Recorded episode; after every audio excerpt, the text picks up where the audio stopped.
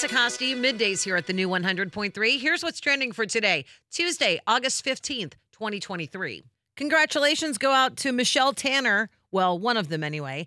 Ashley Olsen, one of the Olsen twins, at 37, welcomed her first baby with her husband, Louis Eisner. It's a little boy named Otto. No additional details about the infant's birth are public at this time. The couple tied the knot in a private ceremony back in December of last year. Congratulations. Actress Kerry Washington says every time she tries to step away from Hollywood, it just pulls her back in. She says she feels as if she spent a lifetime trying to not be an actor. I'm always quitting this business, and when I decide I'm done is when something extraordinary comes across my desk. It happened before I read the script for Ray, before I read The Last King of Scotland, and before I read Scandal. We're very lucky that she has not quit, especially with her most recent role, Paige Alexander, in Hulu's Unprisoned. The series is based on TV writer Tracy McMillan's real life story, and Kerry was personally invited by the life coach herself to play the role. Kerry's also doing more storytelling about her own life. Her memoir, Thicker Than Water, is available for pre order and will drop wherever your favorite books are sold on September 26th.